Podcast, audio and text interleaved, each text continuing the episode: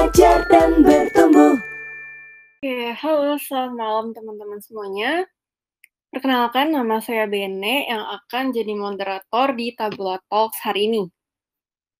Selamat datang buat teman-teman yang baru bergabung. Nah, hari ini kita akan bahas tentang personal branding. Mungkin ini seperti yang udah sering kita dengar juga adalah hal yang sangat penting ya dalam mempersiapkan karir kita ke depannya. Nah, cuma mungkin di sini masih banyak nih teman-teman yang merasa bingung, kira-kira apa ya personal branding itu? Terus kenapa sih hal ini penting buat dunia kerja kita? Dan apa aja ya hal-hal yang bisa dilakukan atau diperlukan buat membangun personal branding yang baik? Nah, hari ini kita akan bahas topik ini dengan seorang yang udah sangat ahli ini di bidangnya, yaitu dengan Kak Irfan Dias Sanjaya. Nah, Kak Dias ini adalah seorang career coach di RevoU dan juga empowerment expert di Bully ID. Nah, mungkin kita bisa langsung panggil aja nih ya, teman-teman. Oke, halo Kak Dias. Oke, boleh di-unmute, Kak? Halo teman-teman, halo Benicia. Ya, halo, malam Kak Dias. Malam teman-teman. Gimana Kak kabarnya hari ini? Uh, baik, alhamdulillah Oh, puji ya. Tuhan. Oke. Nah, mungkin pertama-tama dari Kak Dias boleh memperkenalkan diri dulu Kak ke teman-teman yang ada di sini. Oke, eh, oke. Aku mau buka dulu ya. Eh, Assalamualaikum warahmatullahi wabarakatuh. Om Swastiastu, Namo Buddhaya. Salam kebajikan. Semoga salamku bisa mewakili semua teman-teman yang hadir pada sesi malam hari ini. Eh, perkenalkan namaku Irfan Dias Sanjaya atau bisa dipanggil Dias. Ini kali kedua aku sharing di Tabula Talk setelah yang pertama tuh Ya, tiga bulan lalu ya. Aku lupa minggu lalu aku bahas apa cuman cuman kali ini aku akan bahas tentang personal branding gitu kan. Mungkin sedikit tentang aku. Aku sekarang kerja full time sebagai associate career coach di Rumah Siap Kerja. Aku juga part time sebagai career coach di RevoU. Terus juga aku bantuin programnya Kemendikbud eh, Kampus Merdeka Internship Program di sekolahmu sebagai eh, mentor untuk terkait dengan program magang kayak gitu sih singkatnya. Oke, wah keren banget ya teman-teman narasumber kita hari ini. Makasih banyak Kak Dias buat perkenalannya. Nah, Sama-sama. mungkin buat buat mengawali pembahasan kita hari ini nih Kak, dari Kak Dias mungkin boleh jelasin dikit Kak dan ngasih gambaran ke teman-teman, kira-kira apa sih Kak sebenarnya personal branding itu? Oke, nah ini menarik ya terkait dengan ini masuk masuk ke definisi gitu kan bahasanya masuk ke bab satunya gitu. Dan aku tuh nggak mau terlalu bahas terlalu teknis, eh sorry nggak mau bahas terlalu teoretikal juga kan teman-teman bisa baca banyak banget referensi. Karena menurutku salah satu keuntung atau keunggulan eh, apa ya bahasan ilmu sosial kayak gini kan akhirnya setiap hari tuh kan teori berganti ya gitu kan. Bahkan menurutku eh, definisi personal branding yang aku baca tahun lalu sama tahun sekarang tuh udah udah ada sedikit pergeseran apalagi semenjak ada pandemi kan orang kemudian mulai shifting akhirnya lebih fokus kepada online presence gitu kan dan cara kita kemudian membawakan diri kita dunia online tuh agak sedikit berbeda kalau dibandingkan dunia offline gitu kan. Nah, tapi kalau secara gambaran besar gitu kan, apa itu personal branding aku tuh apa namanya me mengutip salah satu referensi aku baca adalah itu adalah sebuah proses gitu kan. Jadi kalau orang bilang personal branding adalah sebuah result menurutku tuh agak kurang tepat ya karena kalau ngomongin result berarti dia udah menganggap kalau kita udah dapat personal branding berarti udah selesai dan nggak ada yang perlu dicari lagi gitu kan.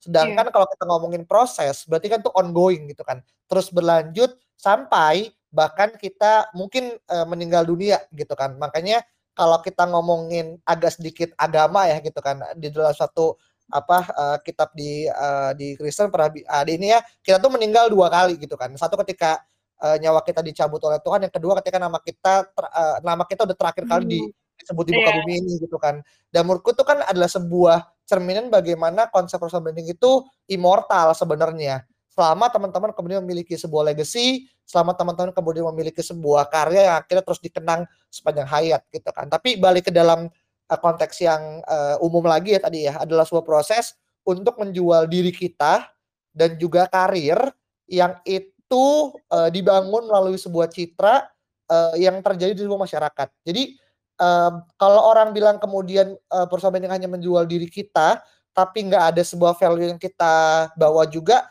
menurutku itu sama aja ketika kita dengar atau kita tahu ada sebuah konten viral di sosial media, TikTok atau apa pun itu yang kasarnya itu adalah uh, one one lucky wonder gitu. Jadi satu kali dia akhirnya viral gitu kan, orang baru tahu, tapi the next day ya udah itu akan hilang ataupun digantikan sama uh, tren lain gitu kan. Mungkin teman sekarang tahu gitu kan ya lagi viral mungkin salam dari Binjai atau apa pun lah yang teman-teman mungkin banyak banget dari era dulu ya aku aku hidup udah cukup lama gitu kan. Mungkin aku seumuran sama Mas Arnold. Uh, dulu tuh pas aku uh, eranya Sinta Jojo kalau teman-teman tahu gitu kan kita cukup, cukup lumayan lama terus pindah segala macam dan akhirnya aku sadar gitu kan ya setiap hari tuh akan banyak orang kemudian memiliki sebuah sebuah gimmick gitu kan. Tapi gimana akhirnya kita bisa menancapkan uh, apa ya eksistensi kita akhirnya bertahan lama itu adalah poin yang berbeda gitu. Itu second layer gitu. Makanya per, perjalanan ini yang akhirnya terus teman-teman perlu uh, kejar. Dan teman-teman juga perlu tahu sebenarnya output dari teman-temanmu apa gitu kan. Karir teman-teman tuh mau ke mana gitu kan. Yang mana ketika teman tahu oh ternyata karirku tuh mau jadi sesuatu hal gitu kan. Kayak aku misalkan contoh aku pengen jadi semacam ya karir coach expert gitu kan. Makanya aku terus kemudian membangun sebuah branding aku terus kemudian melakukan eksplorasi diri ikut kegiatan segala macam yang itu akan menimbulkan sebuah image gitu kan. Kayak misalkan hmm. contoh gitu uh, teman-teman aku yakin banget di luar sana banyak banget orang lain yang akan jauh lebih expert dibandingkan aku gitu kan. Secara pengalaman umur pendidikan segala macam tapi kenapa akhirnya aku diberikan kesempatan? Mungkin karena ada beberapa konsiderasi. Nah konsiderasi inilah yang kemudian hasil dari image-image yang kita bentuk sehingga persepsi orang akhirnya ter terbangun oh ternyata kalau bisa kita pengen ngebahas suatu A dia aja nih akhirnya menjadi sebuah rujukan nah ini akhirnya menjadi salah satu uh, cara pandang kita dalam melihat personal branding itu adalah gimana akhirnya kita bisa top of the mind gitu kan. Oh, orang tuh ingat hmm. kita, orang tahu kita uh, memiliki keahlian apa dan akhirnya itu menjadi sebuah rujukan yang akhirnya mau seberapa kemudian orang itu uh, mendapatkan banyak pilihan ketika tahu bos kalau misalnya kita minum kopi kita ke Starbucks mau ada yang lain kita nggak akan nggak akan kegoda gitu kan atau ketika kita beli ngomongin handphone ketika kita dari dulu menggunakan iPhone ya apa pun ada Samsung segala macam ya kita akan terus menggunakan iPhone gitu nanti yang akan coba dibangun adalah personal branding gitu kan nah Masalahnya cara-cara kita membangun personal branding itu membutuhkan sebuah channel gitu kan. Maksudnya kita nggak bisa kemudian memungkiri oh ya udah orang kita akan terkenal pada waktunya gitu kan. Kalau kita cuma diem aja gitu kan bahasanya still still look pretty ya nggak ada ya kemudian kan tahu kita juga gitu kan. Ya kita harus perlu mempresentasikan diri kita menggunakan di sosial media kalau sekarang gitu kan. Makanya kalau nggak salah di sebelumnya aku bahas tentang LinkedIn deh gitu kan. Dan menurutku ini ada ada kesinambungannya ya gitu antara LinkedIn dan juga personal branding gitu kan. Apalagi kalau teman-teman sekarang ngomongin personal branding untuk karir, nah beberapa beberapa platform kan akhirnya menjadi sebuah jembatan gitu kan. Kayak teman-teman menuju ke tempat A kalau nggak ada jembatan kalau nggak jalannya kan akan sulit gitu kan. Jadi menurutku itu adalah akhirnya menjadi sebuah kesatuan bagaimana akhirnya melihat personal branding adalah perjalanan, adalah sebuah proses dan itu membutuhkan sebuah kanal untuk kemudian menuju hasil akhirnya seperti apa dan meskipun itu akan terus berlanjut sampai kita kemudian meninggal dan sampai nama kita mungkin terakhir dipanggil di dunia ini. Kayak gitu sih kalau aku nyebutnya kayak gitu. Oke, wah banyak banget nih Kak sebenarnya ini jelasin sama Kak Dia. Berarti kalau boleh aku coba rangkum nih Kak tadi, dari personal branding sendiri itu sebenarnya proses kita buat menjual diri kita gitu ya Kak dengan membangun ya. suatu citra atau gambaran gitu. Tapi sebenarnya bukan cuman citra di depan aja, tapi sebenarnya juga terinternalisasi dalam diri kita sendiri gitu ya Kak. Bener, bener banget. Oke, terus tadi sebenarnya dari Kak Dias udah kayak nyebutin sedikit nih Kak, kayak tahap-tahap gimana kita melakukan personal branding itu tadi. Kayak kalau nggak salah dengar tadi juga ada Kak Dias bilang, ah, kita tentuin dulu nih kita mau dilihat sebagai orang yang kayak gimana, terus hmm. kita mulai mengembangkan diri atau memperkenalkan diri di bidang itu gitu ya Kak? Benar. Oke, mungkin boleh dijelasin lebih lanjut Kak tentang tahap-tahap gimana sih kita membangun personal branding itu Kak? Oke, nah ini menarik ya. Karena kan balik lagi ya, proses itu kan pasti ada sebuah step gitu kan. Bahkan mm-hmm. mie instan pun pada proses gitu kan. Gak mungkin teman beli kemudian Indomie terus teman-teman langsung makan di tempat gitu kan. Ya bisa aja, cuman nggak etis aja gitu kan. Dan mungkin akan jauh lebih tidak sehat gitu. Sama aja dengan proses branding pun menurutku uh, ketika mungkin sekarang aku mendapatkan petik buah dari apa yang aku tanam ketika dari dulu gitu kan. Ya ini adalah sebuah perjalanan panjang gitu kan. Jadi kasarnya tuh kalau kita ngomongin atletik ini bukan personal branding itu bukan sprint tapi ini lebih kepada maraton gitu kan. Kalau teman-teman berharap dalam satu dua bulan teman-teman bisa dapat ROI nya gitu kan ya teman-teman perlu berpikir orang gitu kan. Jangan-jangan teman-teman kemudian menggunakan cara yang salah nih atau kemudian proses yang salah gitu kan. Karena kalau misalkan aku balik coba tarik ke belakang gitu kan mungkin sekitar lima enam tahun lalu pertama kali aku kemudian mencoba untuk ngisi acara dan segala macam itu 2015 gitu kan. Berarti udah enam tahun yang lalu gitu kan. Dan saat itu diboro-boro kemudian akhirnya bisa um, apa ya punya bayangan akan ada tabula dan segala macam. Itu tuh masih yeah. itu masih di lah masih di langit ketujuh lah. Kita nggak pernah tahu walau alam gitu kan apa yang terjadi gitu kan. Tapi ketika kemudian kita sadar bahwasanya ada akan ada sebuah hasil yang kita petik dan kita lakukan secara konstan gitu kan. Regardless apa yang akan kita hadapi ya menurutku itu akan ada payoff sendiri gitu kan. Nah bagaimana akhirnya menuju enam tahun ini? Kan akhirnya poinnya kan nano-nano gitu kan ups and downs-nya banyak banget gitu. Nah yang pertama yang harus aku tekankan adalah pertama akhirnya ngebangun awareness dulu gitu kan. Karena kalau teman-teman kemudian uh, bahasanya ya serampangan dalam uh, menyebut oh aku pengen dikenal ini pengen dikenal itu segala macam menurutku dalam membangun sebuah perusahaan branding itu kita butuh perencanaan gitu kan. Nggak mungkin orang yang lagi mabuk atau yang belum sober kemudian bilang oh gue pengen jadi A gitu kan. Padahal dia juga nggak sadar dia mau dia mau bangun aja sulit gitu kan. Terus tiba-tiba dia pengen bilang suatu hal menurutku itu nggak etis atau mungkin lebih kepada nggak akan masuk secara logika berpikirnya gitu kan. Jadi teman-teman pertama tahu dulu nih kontemplasi. Sekarang kira-kira kalau misalkan lima tahun dari sekarang teman-teman mau dikenal sebagai apa? Syukur-syukur kalau apa yang teman-teman kemudian punya sekarang relevansinya dengan apa teman-teman tuju di masa depan. Contoh karena backgroundku psikologi gitu kan. Dan ketika aku pengen uh, pengen banget kemudian terjun di dunia karir segala macam menurutku tuh fit gitu kan. Bahasa tuh match made made in heaven gitu. Semua akhirnya ada jalannya gitu. Oh ya psikologi belajar tentang ilmu dasar tentang bagaimana kepribadian segala macam dan akhirnya uh, sesi uh, karir segala macam ada turunan gitu kan. Tapi menurutku itu ada sebuah hal yang lain.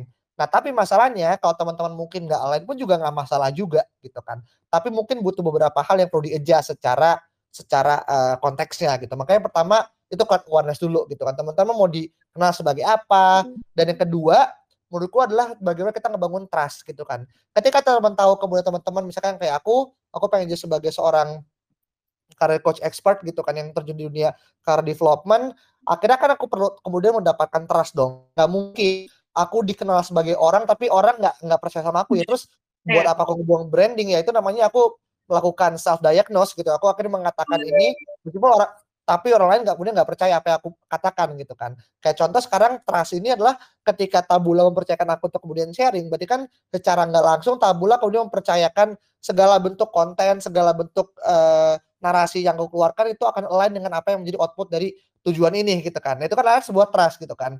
Nah masalahnya trust ini akhirnya menurutku yang salah satu yang paling sulit uh, dilakukan. Karena bisa jadi orang itu kan menurutku sama kayak iman ya naik turun lagi gitu kan. Orang lagi ups lagi down gitu kan.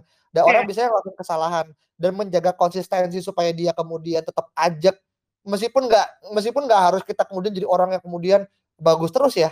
Karena menurutku ya aneh juga kalau kita bagus terus akhirnya kita menurutku jadi kayak dewa. Tapi menurutku bagaimana menjaga konsistensi itu terus terus ajak itu adalah sebuah hal yang sulit gitu kan. Jadi menurutku ketika teman tahu oh teman mau jadi ini teman-teman tahu maksudnya apa teman lakukan secara perlahan-lahan mungkin orang kemudian nggak suka orang kemudian dislike teman-teman ya menurutku yang menjadi konsekuensi teman-teman udah jadi konsumsi publik gitu kan. Kayak aku sekarang gitu kan mungkin orang nggak akan suka dengan cara ngomongku dengan apa yang aku sampaikan. Ya itu udah nggak bisa aku kontrol gitu. Tapi ketika ada orang lain terasa sama aku dan dia kemudian percaya berarti kan ada hal yang lebih besar yang kemudian menunggu ketimbang menanggapi apa yang akhirnya minor-minor yang akhirnya muncul di di grassroots gitu loh. Jadi menurutku tuh trust itu aja sangat penting. Itu yang kedua. Yang ketiga adalah bagaimana akan memaintain reputasi gitu kan. Nah di bagian ini orang udah udah kemudian dari awalnya cuma satu dua orang mulai ada lebih nih lima enam orang tujuh orang segala macam. At least kita bisa menghitung menggunakan numbers. Kayak contoh um, misalkan kayak teman-teman akhirnya udah, udah megang banyak klien gitu kan, udah megang kerja di udah berbagai tempat gitu kan. Berarti hmm. kan pertama mungkin teman-teman bisa bilang, oh iya aku hebat skillku ada gitu kan. Pengalamanku tuh udah udah ya udahlah udah udah over the beyond lah gitu kan bahasanya gitu. Uh, mm-hmm. tapi kan nggak cuman itu dong. Pasti kan kok teman-teman ada orang-orang yang kemudian kerjanya bagus dia skillnya oke okay, tapi secara interpersonalnya jelek dan segala macam ujungnya dia nggak akan nggak akan survive juga gitu kan. Jadi soft sama hard skill kan secara secara kesinambungan gitu. Jadi reputasi ini nggak hanya tentang bagian teman-teman kemudian bisa excel secara uh, technical tapi soft skillnya teman-teman pun juga akhirnya dilatih gitu kan makanya sekarang ada orang yang kemudian um, banyak orang kemudian yang yang dia kemudian punya hal yang bagus tapi karena satu dua hal akhirnya jatuh gitu ke segala macam gitu kan. Jadi menurutku di reputasi ini teman-teman akan lebih banyak lebih besar lagi menghandle sebuah uh, sebuah masalah gitu kan. Dan aku selalu percaya gitu kan, ya the more you are, the more you grow up, the more responsibilities come in gitu kan. Jadi Mhm. ketika kamu udah besar kayak sekarang misalkan contoh di minggu ini aku misalkan ngisi di empat tempat gitu kan. Berarti kan aku harus ngebangun reputasi di empat empat ini supaya empat tempat itu berjalan secara uh, aja secara ada tetap dalam irama yang jelas dan menimbulkan output yang yang sama gitu kan. Itu akan di bagian reputasi. Sama yang terakhir yang keempat adalah influence perception. Nah, di bagian influence perception ini sekarang tuh kita udah bisa mendapatkan petik buah kita gitu. Jadi apa yang kita tanam selama enam tahun tujuh tahun ke belakang, mulai tuh kita mulai bisa ambil uh, buahnya itu ya udah masak gitu kan kita makan gitu kan. Nah itu kan analogi. Tapi uh, dalam praktikalnya, kenapa ada orang menyebut diri sebagai influencer, uh, youtuber gitu kan? Berarti kan dia udah punya influence gitu kan. Kenapa orang kemudian punya subscriber banyak? Kenapa punya followers banyak? Kenapa kontennya selalu FYP? Berarti kan orang mau percaya udah apa yang dia katakan, bahasa itu sabda yang dia sampaikan secara verbal maupun secara tertulis itu ditelan oleh orang gitu. Dan menurutku ya itu adalah udah keadaan sekarang gitu di era post truth sekarang mungkin bisa orang nganggap itu salah tapi ketika ribuan orang menganggap itu benar yang salah akhirnya udah, udah terbiaskan gitu kan. Nah makanya baik lagi nih udah tahapan akhirnya udah harus bener-bener kita harus secara sadar konten kita keluarkan itu akan akan orang sembah gitu loh bahasa kasarnya gitu. itu yang akhirnya menurutku cara yang paling uh, basic dari bagaimana membangun perusahaan branding dari mulai awal sampai akhir dan sekarang aku nggak tahu bisa orang tanya berarti aku di mana nih? Gitu kan. Ya mungkin aku bisa aja di maintain reputation mungkin bisa masuk ke influence perception gitu kan. Tergantung dari bagaimana cara pandang orang melihatku sih. Tapi basically gitu sih uh, Ben cara ngebangun sebuah itunya kayak gitu Oke, berarti mungkin boleh banget nih ya teman-teman Tabula catat lagi. Tadi kalau nggak salah ada empat ya kak. Yang pertama ya. tuh bikin awareness dulu, tentuin kita hmm. mau dikenal sebagai apa sih gitu. Ya. Terus kita harus bikin trust di bidang hmm. itu, maintain reputasinya gitu. Baru yep. habis itu kita bisa nge-influence orang lain gitu ya kak. Yes, bener banget. Oke, nah berikutnya pengen nanya lagi nih kak. Kira-kira kalau gitu apa aja sih kak bentuk-bentuk personal branding itu sebenarnya? Kalau bentuk-bentuknya ya gitu kan. Sebenarnya kan kalau bentuk itu kan banyak banget gitu. Tapi aku tuh pengen kemudian uh, menanggapinya dengan cara sebenarnya uh, esensi dari brand itu seperti apa gitu kan. Karena kan banyak orang kemudian bilang gini, uh, Kak aku kan masih semester satu gitu. Kak aku kan bukan CEO, Kak aku kan uh, belum belum ini, belum itu gitu kan. Terus buat apa brand itu uh, fit buat kita gitu kan. Simple kalau aku bilang pertanyaan kamu meskipun ini relevan atau relevan mungkin bisa aku iniin tapi kasar gini branding itu kan semacam kita itu uh, menumpahkan sebuah value. Dari hal yang sifatnya biasa menjadi spektakuler gitu kan. Contoh uh, aku coba menggunakan analogi yang sering banget kita gini karena aku rasa teman-teman pasti di sini majority mungkin ya uh, tinggal di daerah perkotaan atau at least daerah urban lah gitu kan. Yang mana mungkin terbiasa atau kita melakukan habit-habit misalkan contoh minum kopi gitu kan. Mm, Dan yeah. ketika kita ngomongin branding itu kan sebenarnya cara kita menggunakan sebuah brand itu kan banyak banget. Nah, salah satunya adalah misalnya contoh kita kopi gitu kan. Sebenarnya kopi kan tujuannya satu awalnya ya supaya kita akhirnya merasa terjaga dengan ada kafein. That's it gitu kan. Akhirnya mm. orang kemudian mulai, mulai ngomong ada senja lah, ada ini segala macam itu turunan gitu kan. Itu adalah snowball effect dari apa sebuah brand akhirnya menimbulkan sebuah tren-tren baru gitu kan. Nah, sekarang akhirnya gini gitu kan banyak orang kemudian bilang oh ya kopi itu adalah untuk uh, untuk untuk kafein dan supaya kita terjaga oke okay.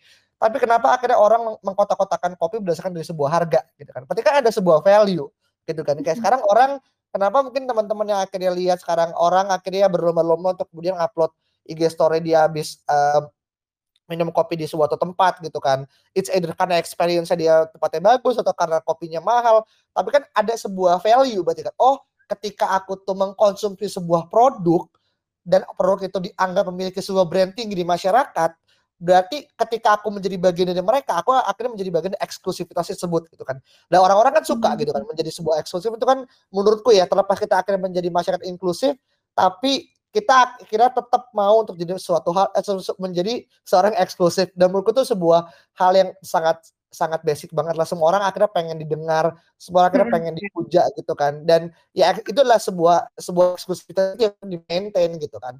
Kenapa akhirnya brand-brand kemudian tidak menurunkan harga? Karena ini pengen menjaga orang-orang yang kemudian masuk ke circle sana adalah orang-orang yang kemudian tak paham value itu apa gitu kan. Nah, akhirnya kalau balik ke pertanyaanmu gitu kan, uh, tergantung bagaimana kita menganggap branding tersebut gitu kan. Kalau kita yang akhirnya sekarang masih menganggap kita belum apa-apa dan belum membutuhkan personal branding, tapi ujungnya kita juga paham lima tahun dari sekarang kita nggak mungkin dong kerja tuh cuma jadi pegawai terus gitu kan kayak yeah. awal masuk kerja 23 atau sampai 60 tahun jadi pegawai terus di ini pegawai pegawai pegawai gitu kan. Masa kita nggak mau sih mm. jadi manajer, kita nggak mau masa nggak mau sih jadi supervisor gitu kan. Tapi kan akhirnya menuju ke sana kan butuh sebuah proses gitu kan, butuh sebuah hal yang akhirnya oh orang ini kemudian punya loh sebuah sebuah karya, sebuah apa dan itu akhirnya kan dikonsiderasi gitu kan.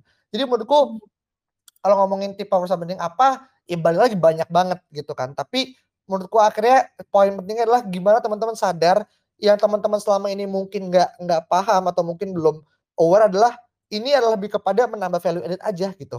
Dan kalau teman-teman punya mimpi yang besar, menurutku ya teman-teman nggak ada salahnya untuk kemudian mulai dari sekarang gitu kan. Emang teman-teman ngira aku mulai dari 2015 itu for nothing ya nggak juga gitu. Dan mungkin banyak orang nggak tahu juga dan bukan tugasku juga buat orang lain paham apa yang aku kerjakan gitu kan. Tapi selama aku konstan, selama aku kemudian akhirnya aku bisa menunjukkan apa yang akhirnya dibutuhkan oleh market dan relevan ya udah dan go for it gitu kan dan itu sih mungkin uh, menjawab pertanyaanmu kayak gitu hmm.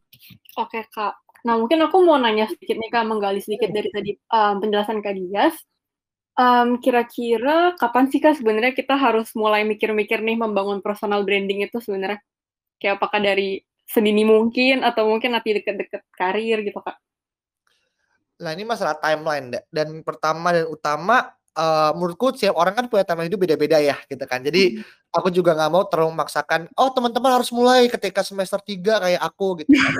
yeah. juga gitu kan. Mungkin sekarang teman-teman udah semester 7 atau bahkan udah kerja juga gitu. Jadi menurutku uh, balik kepada timeline hidup masing-masing. Itu menjadi sebuah dasar ya fondasinya gitu kan. Tapi kalau kalau secara default aku selalu bilang Iya, as soon as possible gitu kan. Kenapa? Hmm. Karena gini, aku selalu percaya dunia itu kan bergerak cepat ya. Setiap hmm. hari itu banyak banget hal-hal yang kemudian berbeda. Dulu atau tahun lalu orang tuh ribut 4.0 gitu kan. Sekarang orang ribut tuh NFT gitu kan. Yang mana hmm. itu udah udah, udah panjang banget gitu. Padahal baru setahun loh bayangin. Dua tiga tahun ke depan mungkin kita udah kemudian uh, hidup di, di di metaverse gitu kan punya rumah di sana dan kita kemudian lupa akhirnya bagaimana kita perlu keluar rumah segala macam. Tapi it's is the world is changing uh, apa fast gitu kan. Jadi hmm. kalau teman-teman kemudian tidak bisa keep up dengan apa yang ada, teman-teman teman kegilaan zaman atau teman-teman simple ya being abandon aja gitu. Nah, apa sangat potensi sama personal branding? Ya, menurutku kalau kita kemudian nggak aware tentang siapa kita, teman-teman nggak aware akan mau jadi apa dan teman-teman nggak aware market sekarang menuju ke mana, ya teman-teman kasarnya ya udah akan akan menjadi orang yang kemudian ikutin zaman aja gitu kan. Harapannya hmm. gini kan, kita kan selalu mendorong orang-orang tuh kan anak-anak muda ya terutama harapannya dalam 20 sampai 30 tahun ke depan kan menjadi menjadi apa ya policy maker lah gitu kan. Regardless teman-teman akan kerja di bidang apa tapi menurutku itu bisa dibangun dengan lewat personal branding gitu kan. Ketika makanya teman-teman sekarang ya, perhatiin deh itu kan. Uh, ketika era-era uh, nanti masuk ke dalam pilkada, pemilu segala macam, orang teman-teman akan menemukan wajah-wajah yang nggak pernah teman-teman pernah kenal. Wajah-wajah yang teman-teman nggak nggak tahu dia siapa tapi berani-beraninya kemudian menampilkan wajah di di papan baliho di di tembok uh, fasilitas dan dia mencoba jual diri dia gitu kan. Dan pertanyaan sekarang satu gitu kan apakah itu sebuah hal yang kemudian wajar? Ya mungkin kalau secara uh, peraturan nggak ada dipermasalahkan toh itu kan alat peraga politik kampanye gitu kan. Tapi kalau kita tarik sekarang gitu kan aku nggak bilang teman-teman mungkin nggak akan jadi politisi mungkin salah satu di antara kita akan jadi next caleg segala macam gitu kan atau mungkin capres tapi poinnya adalah gini ketika kita ngebangun dari sekarang kita tuh bisa nge-reduce cost-cost yang akhirnya muncul seperti apa yang mungkin kita lihat di era sekarang gitu loh. Bayangin kalau mereka akhirnya sadar, oh iya ternyata 20 tahun dari sekarang aku akan jadi seorang caleg.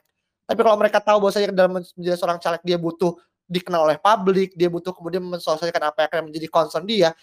Menurutku itu udah jauh lebih banyak menghemat apa yang teman-teman kemudian perlu lakukan gitu. Tapi balik hmm. lagi ya ini hanya satu contoh ketika teman-teman mau jadi uh, civil servant. Tapi kalau teman enggak pun ya nggak masalah juga gitu. Uh, tergantung dari uh, teman-teman mau jadi apa fungsi teman-teman mau gimana. Dan poin satu lagi yang mungkin aku tekankan, menurutku personal branding itu akan membawakan sebuah hasil kok ada profitnya juga kok gitu. Jadi teman-teman nggak usah khawatir, teman-teman nggak usah kemudian merasa kak kok aku doang yang aku doang ya kayak yang ngelakuin ngelakuin personal branding. Kok teman-temanku kayaknya santai-santai aja dia kemudian ya udah uh, doing chill aja gitu kan. Emang apa sih kak uh, apa manfaatnya buat aku ya? Ini mungkin aku langsung share secara gamblang aja gitu kan kayak akhirnya aku baru merasakan gitu manfaatnya. Sekarang ketika aku udah punya branding sekarang ya aku bisa menjual itu ke mana aja jauh lebih jauh lebih luas gitu kan. Aku bisa menentukan berapa priceku aku bisa kemudian setting the target segala macam bahkan aku kerja tiga tempat yang mana menurutku kalau mungkin dulu nggak aku lakuin it, it will, will become impossible gitu kan untuk saat ini gitu kan. Tapi makanya yang aku harus tekankan lah ya teman-teman sebenarnya tahu nggak sih apa yang teman pengen tuju gitu kan? Iya apa pun itu aku aku ngomongin sekarang kalau teman-teman nggak tahu ya Indian ini akan jadi sebuah hal yang berbusa aja ya aku lakukan terus udah mau ikut mungkin dapat sertifikat and then repeat the, the over same again gitu kan. Itu sih mungkin uh, apa kok sih jelasanku Oke, berarti membangun personal branding mending sedini mungkin gitu ya kak, karena emang Menurut banyak banget iya. benefit yang bisa kita ambil. Um, contohnya tadi kalau nggak salah Kak Dias juga pernah bilang bisa naik jabatan gitu ya kak karena kita udah di trust nih sama orang kita ahli di area tertentu gitu. Hmm. Iya, oh. itu investasi. Sebenarnya orang tuh ngomong sekarang investasi ke saham. Menurutku investasi diri kita tuh juga penting juga loh gitu kan. Hmm. Kayak ya kita nggak pernah tahu kan gitu kan. Mungkin saham bisa naik turun, tapi diri kita itu sama kayak kita memposisikan kita tuh sebagai se sebuah lahan. Ya akan semakin sempit gitu kan. Dan kita harus kemudian mempersempit jarak itu untuk kemudian kita bisa menjadi of the mind sih menurutku kayak gitu sih uh, singkat. Oke, Kak. Nah, berikutnya aku pengen nanya juga nih, Kak, kira-kira ada nggak sih, Kak, um, skill-skill khusus atau tertentu gitu yang kita butuhkan buat membangun personal branding? Oke, nah ini masalah skill ya. Uh, ini mungkin lebih ke teknis kali ya. Aku ada tiga hal sih yang mungkin uh, relevan dengan apa yang akhirnya kita lakukan sekarang. Yang pertama itu menurutku writing skill tuh masih menjadi suatu hal yang uh, bisa menjadi satu konsiderasi gitu kan. Writing hmm. skill ini jangan hanya kemudian diasumsikan kita bisa nulis kemudian kita kemudian bisa uh, bisa punya persamaan enggak juga tapi writing skill ini uh, dianalogikan sebuah se sebagai sebuah hal yang jauh lebih besar gitu kan. Dan teman-teman mungkin sadar gitu kan akhirnya uh, dari dari konteks pekerjaan banyak akhirnya pekerjaan-pekerjaan yang kemudian akhirnya baru. Contoh copywriting terus juga akhirnya apa yang akhirnya berbicara masalah tulisan. Kita kan membuat sebuah konten yang akhirnya membuat orang akhirnya merasa engage orang merasa kemudian ingin membeli produk kita dan segala macam. Itu kan dimulai dari cara kita kemudian melakukan uh, mengkonstruksi sebuah uh, penulisan gitu kan. Nah ya. di sini aku pengen kemudian mencoba uh, membawa sebuah contoh. Kalau kalian teman megang HP Coba teman-teman kemudian uh, buka yang pakai iPhone ke App Store, yang pakai Android ke Google Play Store, uh, klik mungkin aplikasi let's say kayak Gojek ataupun Traveloka ataupun Tokopedia segala macam lah aplikasi yang unicorn di Indonesia ya gitu. Coba teman lihat di bagian update. Coba sekarang teman perhatiin mereka itu melakukan sebuah uh, cara mereka berkomunikasi kepada orang yang ingin update aplikasi mereka tuh udah menggunakan cara-cara yang menurutku agak cukup nyeleneh gitu loh. Uh, aku lupa ini pada update keberapa tapi aku uh, kaget ketika seorang Gojek yang kita tahu di handle sama Nadiem Makarim gitu kan dengan konteks dulu dia sebelum jadi menteri ya gitu kan kayak dia yeah. apa Harvard MBA segala macam gitu kan tapi kok bisa ketika kita mau update Gojek dia menggunakan kata-kata yang mungkin agak cukup jalan kayak menggunakan chin atau kayak apa segala macam menurutku kayak hah kok gini sih gitu kan. Kayak kenapa akhirnya Gojek menggunakan cara-cara akhirnya menurutku terlalu informal gitu kan. Tapi hmm. itu sebuah hal yang akhirnya kalau kita perhatikan lebih dalam kita paham bosnya market kita tuh ke siapa gitu kan. Marketnya ke anak muda gitu kan. Cara ketika kita tahu market kita siapa kita tahu bagaimana mengkomunikasikannya gitu kan. Ya udah akhirnya itu akan menurutku salah satu cara menggunakan akhirnya writing skill gitu kan. Dan aku pernah kemudian kemarin tuh ditanya uh, dalam salah satu kesempatan uh, ngisi juga branding dibilang seberapa penting uh, blog itu uh, perlu kita lakukan di era sekarang gitu kan. Karena mungkin orang-orang yang mungkin generasi Z udah nggak tahu tuh blog tuh apa mungkin ya gitu kan. Tapi hmm. beberapa yang mungkin sadar tapi mungkin gimana buat blog segala macam mungkin udah udah nggak udah nggak ada lagi gitu kan karena lebih fokus kepada sosial media gitu. Tapi buat aku yang kemudian dari tahun 2014 punya blog gitu kan dan akhirnya dari blog tersebut aku kemudian buat sebuah buku gitu kan. Itu adalah hmm. sebuah cara untuk kemudian melatih bagaimana kita bisa meng, mengapa ya uh, mengidealisasi sebuah konsep jadi sebuah hal yang akhirnya tercatat gitu kan makanya aku selalu bilang kayak ketika aku buat buku saat 2018 gitu kan. Itu lebih kepada bukan kayak aku pengen kemudian menunjukkan bahwa saya aku punya satu hal, tapi at least apa yang aku lakukan tuh tercatat loh gitu kan. Dan itu yang akhirnya bisa jadi sebuah legacy yang sampai kapan pun tuh akan tetap ada gitu kan. Nah itu menurutku salah satu cara untuk kemudian kita membangun sebuah personal branding dengan cara menulis. Yang kedua adalah dengan cara berkomunikasi gitu kan. Ya ini adalah sebuah hal yang penting lah. Uh, dan ini bukan temanya bukan tentang public speaking ya, cuman poinnya adalah uh, gimana akhirnya kita bisa mengkomunikasikan sebuah ide, sebuah gagasan, sebuah visi itu tidak semua orang bisa gitu kan. Karena menurutku kemewahan terbesar orang adalah ketika dia bisa menginfluence orang lain dan orang itu selalu apa selalu percaya? Ketika orang itu udah diketuk hatinya dan telinga itu udah udah bergetar gitu udah teman-teman udah dapat semuanya lah menurutku sih. Itu itu udah cara yang paling ampuh buat melakukan orang lain itu ketika bisa mengambil hatinya dan bisa kemudian uh, menggetarkan telinganya gitu kan. Dengan cara ya dengan cara berkomunikasi gitu. Dan aku pengen coba kasih contoh ketika aku tahun 2017 hmm. aku tuh pernah uh, buat startup gitu kan dan aku pernah ikut salah satu pitching competition di di uh, Korea kayak gitu dan saat itu orangnya itu adalah semua anak itu anak IT semua gitu kan. Uh, 20 orang yang kepilih dari, dari ribuan tuh tinggal 20 dan satu di antara 19 orang itu aku dan aku adalah satu-satunya orang kemudian datang dari non IT gitu kan dan aku hmm. anak psikologi gitu kan dan kita ada proses rehearsal. Aku lihat gitu kan segala macam segala macam. Aku mikir kayak ketika semua orang mencoba melakukan hal yang terlalu teknikal dan fokus pada apa yang ada kenapa nggak coba kita kemudian mainkan sebuah emosi seorang gitu? Kita coba ombang ambing emosi seorang hingga akhirnya kita bisa kemudian mengambil sebuah iya empati mereka gitu kan. Dan ketika karena itu aku maju aku pitching dan ketika orang lain menceritakan oh ya teknologi kita segala segala macam aku menggunakan cara-cara yang disebut dengan storytelling gitu kan ternyata udah sering dengar hmm. lah gitu lah konsep storytelling gitu kan dan ketika aku presentasi gitu kan uh, pitching itu aku udah bisa menebak dalam hatiku ada saya akan juara. Mau juara berapa tuh terserah tapi aku akan juara. Dan kenapa aku tahu? Karena di antara empat, eh satu satu dari lima juri yang mana itu perempuan, dia tuh kemudian meneteskan air mata ketika kita berbicara, ketika aku berbicara. Hmm. Dan bayangin ketika kita bisa meneteskan seseorang itu bisa air mata, berarti kan ada sebuah hal yang kita ambil gitu kan. Perhatian hmm. dia udah pasti gitu kan. Uh, emosi dia udah pasti gitu kan. Terus juga kenapa kita akhirnya bisa lihat dengan apa yang disampaikan itu sebuah hal yang kemudian nggak semua orang kemudian bisa gitu kan. Dan insight aku kemudian aku menjelaskan oh iya teknologi kita tuh gini-gini tabula tuh gini-gini. Aku nggak aku mencoba menceritakan dengan cara sudut pandang yang lain gitu kan. Itu akhirnya aku anggap sebagai mungkin kelebihanku juga gitu. Dan akhirnya ketika hmm. selesai uh, dia datang ke aku langsung dia langsung meluk aku dibilang uh, thank you so much uh, kamu telah kemudian mengingatkan pada anakku yang tiga tahun lalu meninggal karena disabilitas juga gitu kan. Dari situ iya siapa? Akhirnya orang nggak gemetar gitu kan. Aku pun kayak baru turun okay. di, kayak gitu dan akhirnya ketika besoknya pengundian aku akan juara satu dan itu akhirnya berlangsung secara singkat aja gitu dan menurutku cara penting adalah bagaimana kita kemudian bisa mengambil hati, pikiran dan akhirnya uh, logi orang dengan cara berkomunikasi kayak gitu. Itu yang kedua ya. Yang iya. ketiga ya lebih para teknikal sih.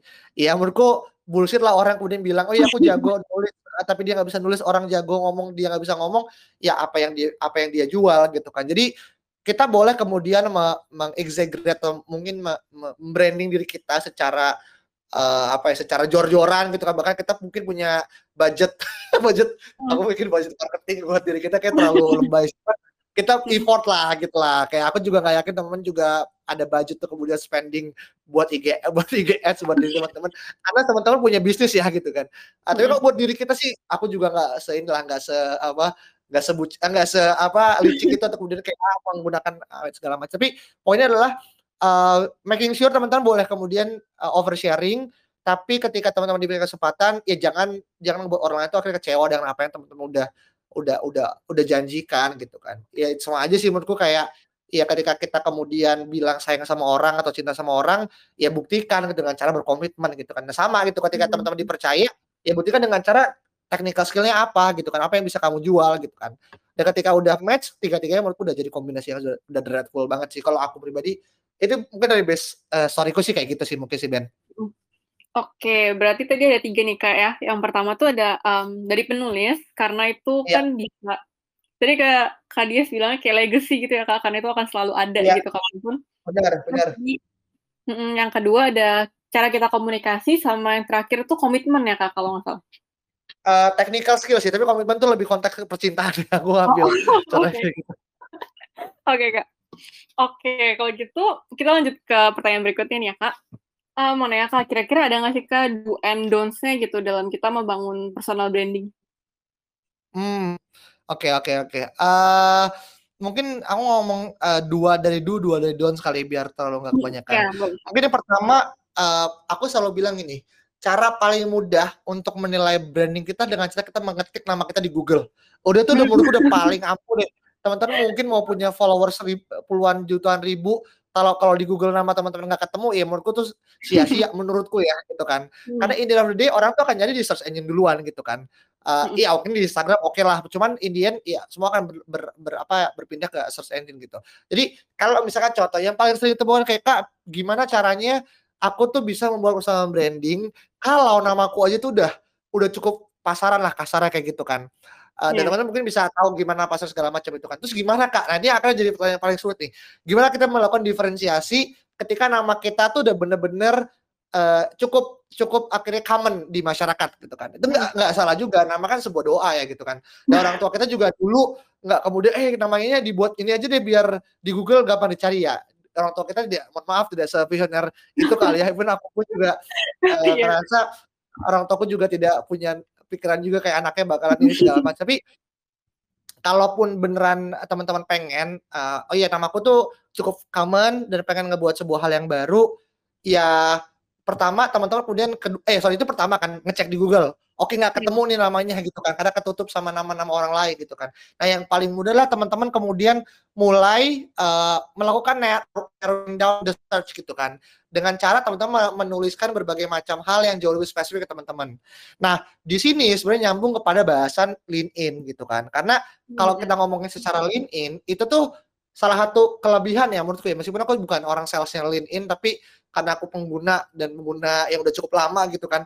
Aku selalu bilang gini, LinkedIn tuh adalah semacam kayak healer buat sosial media kita, karena dia tuh recognized by Google dan itu SEO friendly banget. Jadi kalau teman-teman kemudian LinkedIn-nya teman-teman udah bagus, udah apa namanya, kasar tuh all star kalau profilnya gitu ya, itu Mhm. secara nggak langsung itu akan kemudian mendorong pencarian nama teman-teman akan muncul di search, eee, engine nomor 1 di, eee, Google Page dan itu akan paling atas. Jadi kalau misalkan nama teman-teman misalkan contoh ya, eee, let's say Muhammad Rafi misalkan contoh gitu. Ketika di-search banyak banget tuh Muhammad Rafi inilah, itulah, segala macam gitu kan. Bahkan ada Mhm. yang mungkin ada ada beberapa berita yang mungkin, eee, yang lebih ke negatif misalkan dan teman-teman kena imbasnya gitu kan, "Ah sialan nih," gitu kan, "Muhammad Rafi hal yang ini," gitu kan, padahal bukan gua gitu. Nah ya teman-teman lakukanlah dengan cara menambahkan berbagai macam kata kunci-kata kunci gitu kan. Ya itulah akhirnya LinkedIn, terus juga teman-teman kemudian akan bisa main di blog, teman-teman juga mungkin sering kemudian, eee, nulis di Medium segala macam atau semua Mhm. hal akhirnya atau semua platform yang kemudian, eee, SEO friendly itu udah cukup baik untuk kemudian me me-narrowing down, apa, the column search bar gitu kan. Jadi, oh ya kalau sekarang mungkin kalau aku nyari namaku Irfan Dias Sanjaya, mungkin nggak banyak orang kemudian punya nama yang sama ya gitu kan. Tapi kalau misalkan Mhm. yang namanya menggunakan nama yang common itu perlu untuk kemudian di lebih dipersempit pencariannya dan itu jauh lebih akan membantu teman-teman muncul nomor 1. Itu yang do kayak gitu. Eee, yang yang do don'ts yang online adalah ini yang menurutku sering banget aku temuin gitu dan mungkin, eee, aku nggak tahu teman-teman pernah lakukan apa enggak, tapi menurutku jangan pernah melakukan perka perkelahian secara online sih. Ini yang menurutku udah cukup, eee, karena gini ya, aku mikir gini, eee, dunia sosial media tuh kan plus minus ya. Plusnya kita bisa menyampaikan segala bentuk, eee, apa yang akhirnya menjadi kegelisahan kita, tapi apa, minusnya adalah kita tuh nggak pernah tahu siapa orang yang kita lawan gitu kan. Ya udah karena kita Iya. berlindung di balik komputer, laptop, eh laptop, eee, HP, ya udah kita bisa kemudian, eee, fighting against each other gitu kan di sana dan secara nggak langsung algoritma itu akan kemudian membuat nama kita tuh akan terus ada dalam suatu percakapan dan itu akan masuk ke dalam Google juga gitu. Dan ini udah aku baca berdasarkan dari riset juga ya di Google gitu kan. Jadi usahakan teman-teman tidak tidak terjerat sebuah apa ya, menurutku gini, debat kusir-debat kusir Twitter tuh menurutku nggak ada ujungnya gitu. Karena cycle-nya akan selalu kayak gitu, ujung-ujungnya orang kayak lebih capek, "Udah HP gua udah mati duluan, ya udah gua kalah," gitu. Atau yang udah Mhm. kemudian kayak, "Oh udah ke-distract main apa segala udah," gitu kan. Tapi esensinya nggak ada. Makanya aku tuh nggak pernah kemudian, eee, mau untuk kemudian terlibat dalam perdebatan apa pun di sosial media, karena menurutku itu nggak ada e itu cycle-nya nggak ada ending-nya. Kalaupun mau berdebat, diskusi, lebih baik kemudian ketemu langsung uh, secara uh, apa ya akademik segala macam itu menurutku jauh lebih fair karena langsung gitu kan. Tapi kalau sosial media menurutku itu berdampak buruk juga pada pada branding kita. Akhirnya ya akhirnya mungkin kita mengucapkan kata-kata yang mungkin kasar, mungkin tidak berkenan hmm. itu akan akan berdampak backfire juga buat diri kita kayak gitu. Nah, yang kedua secara donsnya ini yang akhirnya sering banget aku bilang don't overshare. Ah ini penting banget nih don't overshare ini kasar gini ya. Uh, kita kan emang diberikan kebebasan untuk udah post mungkin ya kalau orang bisa seribu kali post di Instagram mungkin bisa gitu hmm, tapi iya. apa gitu kan yang mau di share gitu kan tapi kalau teman-teman punya konten gitu kan kayak aku gitu kan aku juga mencoba untuk tidak membanjiri konten orang lain tuh dengan apa yang aku share juga gitu at least kalaupun aku nge-share ya itu ada waktunya bisa tiga hari sekali atau dua hari sekali jadi nggak yang sehari dua kali segala macam kan menurutku itu akan ngebangun citra yang kemudian nggak apa ya nggak cukup positif apalagi tinggal di Indonesia ya teman-teman ya menurutku mungkin ya, tapi penilaianku sendiri orang Indonesia tuh masih sering banget kemudian menanggapi sebuah personal brand itu sebagai sebuah hal negatif. Karena dianggap pencitraan lah, dianggap menjilat iya, lah, iya. dianggap kemudian pengen menang sendiri lah, segala macam. Padahal bisa jadi betul. Karena saya jadi salah gitu.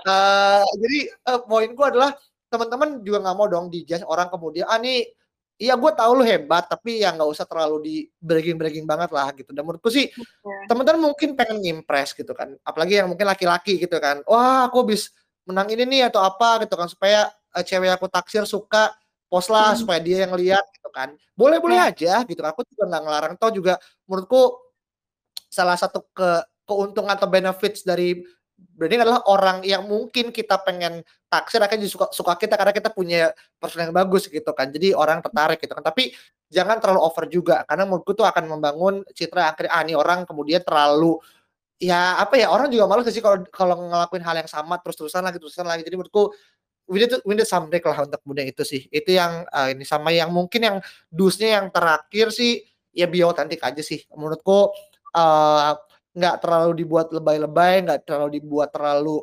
uh, uh, ke kanan atau ke kiri banget gitu kan ya. Kalau ada tren uh, oke, okay, tapi kalau nggak ikut pun juga nggak apa-apa. Kayak sekarang kan mungkin trennya cupang atau sepeda ya. Aku kayak aku juga nggak main ke sana dan aku juga nggak mau jadi orang yang akhirnya uh, bahasa tuh apa ya uh, poster gitu kan ikut-ikut ya aku ngapain lah gitu kan ya udah aku orang nggak suka dan aku juga nggak perlu kemudian merasa orang suka sama aku karena aku suka sama cupang ya udah gitu karena simpel market cuma bukan marketku dan that's it gitu bisa iya. berkontribusi pada hal gitu jadi tuh ya udah gitu itu aja sih menurutku itu sih paling dus sama dansa di uh, berarti menurutku itu sih Oke, okay. berarti menarik nih kak, terutama tadi dari segi don'ts itu ya kak.